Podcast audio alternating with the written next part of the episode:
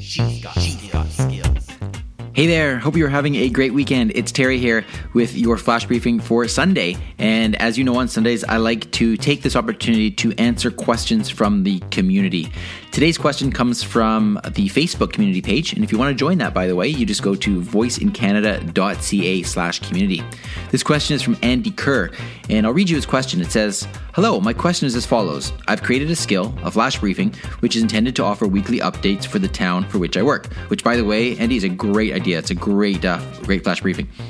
I used a recorded voice. My question is whether, after publishing the skill, I can update the audio at any time. Thanks. Well, Andy, is a great question. And if I'm understanding your question correctly, you're wondering about if you can change the content.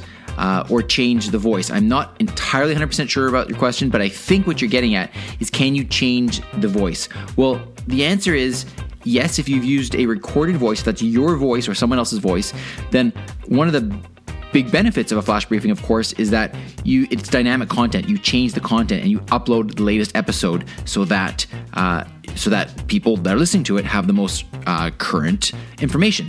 Now if, if in the sense if you're saying it's a recorded voice uh, I don't think you're meaning a text to speech voice. Like, I don't think you're referring to Alexa's voice, but if you are, there are certain ways that you can change Alexa's voice using what is known as SSML.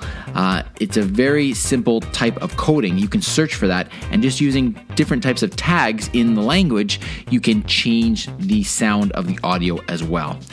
I hope that answered your question. Now, if it didn't, uh, you may not be aware, and some of the listeners may not be aware, that I have a complete uh, flash briefing course at flashbriefingformula.com where I go through this these things that we have just been talking about, but I go through all the technical aspects, essentially from how to start to record, how to mix your audio, how to upload the audio, how to schedule the audio, and everything with with videos that shows you exactly where to click. So you do not need to have any uh, technical knowledge of basically anything.